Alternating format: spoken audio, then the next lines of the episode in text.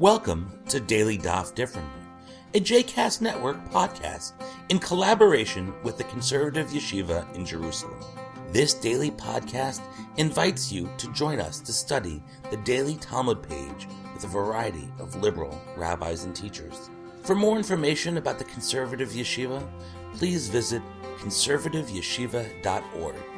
For more information about the other JCast Network podcasts and blogs, please visit jcastnetwork.org.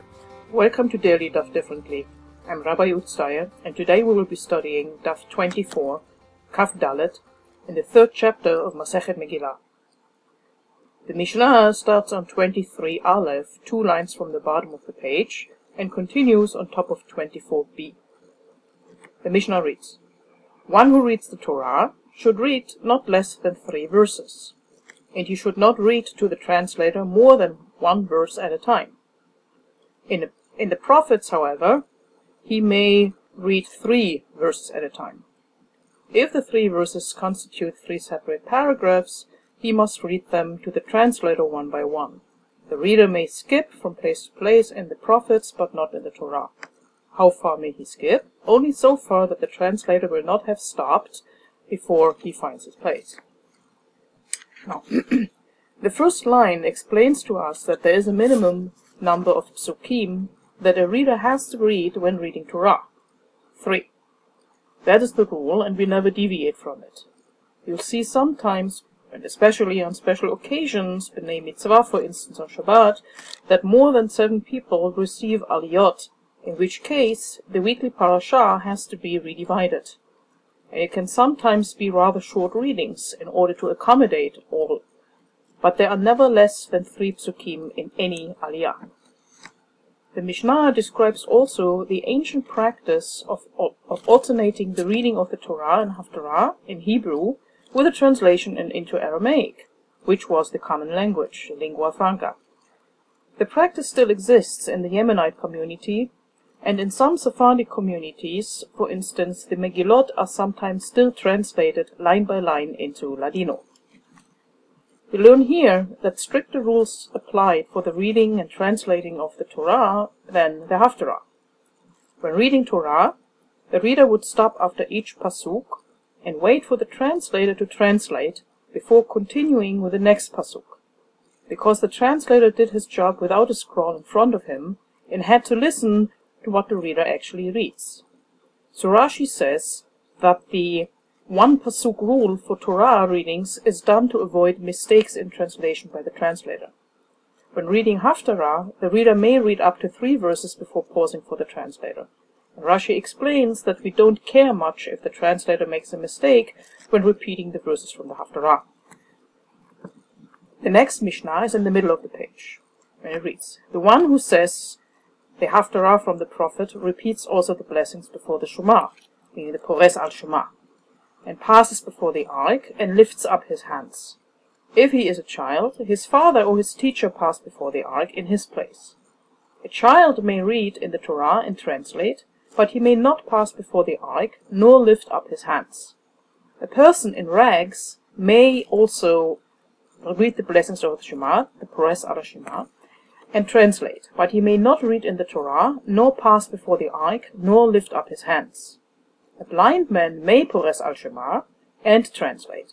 Rabbi Yehuda says, one who has never seen the light from his birth may not pores al Shema. The Gemara starts by asking, "Mai Ta'ama, what is the reason?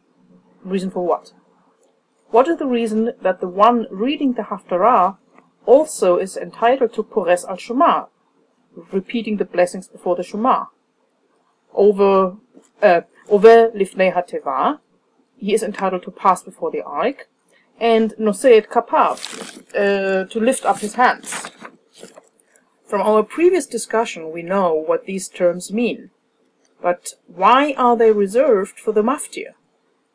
Rav Papa says Mipnei HaKavod as a sign of honor. Now look at the Rashi, the Dibur HaMatchil Mishum Kavod. Rashi explains what is meant.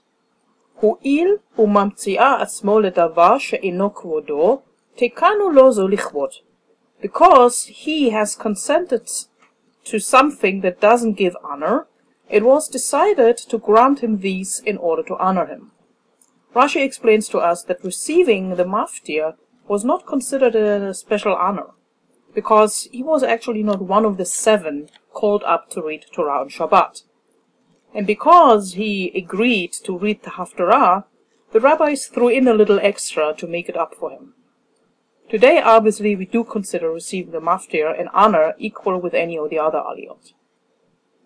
In the case of a minor, most congregations would not call a minor to Torah uh, to read from the Torah, but there was a practice, as we see, to do so, and there are actually still some communities, especially Sephardi and Edot HaMizrach communities, where this is practiced, provided that the minor knows what he is doing, meaning really understands the reading and not just learned the words by heart. My community, a Sephardic community, had for years a young boy who started as our regular Torah reader when he was 10 years old. It continues the Mishnah. Even a very poor person who is dressed in rags may pores al Shema and may serve as translator, but he may not read from the Torah or serve as shaliach tzibur, meaning he may not go up uh, between the ark, nor recite the Birkat Kohanim. The reason for it is quoted by, by Ula Barav, Barav and uh, Abaye, meaning that a person in inappropriate dress would be dishonoring the congregation. And Rashi adds in his commentary also a quote from Dvarim 23, verse 15, Velo Let him not find anything unseemingly, unseemly among you. Leading the congregation as Shaliach Tzibur, reciting Birkat Kohanim, or reading from the Torah are functions on behalf of the congregation before God and hence a certain decorum also in dress is required. Now let's turn to the last sentence in the Mishnah. A blind man, Someh, may pores ala Shema, and translate. Rabbi Yehuda says, one who has never seen the light from his birth may not pores ala Shema. Rabbi Yehuda says a blind person, Someh, who is blind since birth, may not pores al Shema. But note that Rabbi Yehuda does not object to a someh to translate. But what is his reason to say that someone who is blind from birth may not recite the blessing over the Shema? The reason for Rabbi Yehuda is the wording in the blessing over the Shema. If you look it up, you see it. Yotzer or uvore choshech. Who created light and darkness? Rabbi Yehuda's assumption is that someone who is blind from birth cannot make this blessing because the person does not know what light and darkness constitute. But someone who became blind later in life, on the other hand, will remember and hence may recite the blessing. So, where does that leave us in regard to blind people and receiving an aliyah? Based on this Gemara, it appears that the answer would be no. This is in fact also the ruling in the Shulchan Aruch, Orach Chaim, 139, Seif 3. Someh eino koreh לפי שאסור לקרות אפילו אות אחת שלא מן הכתב. A blind person cannot read from the Torah because it is forbidden to read even a single letter that is not written in the scroll.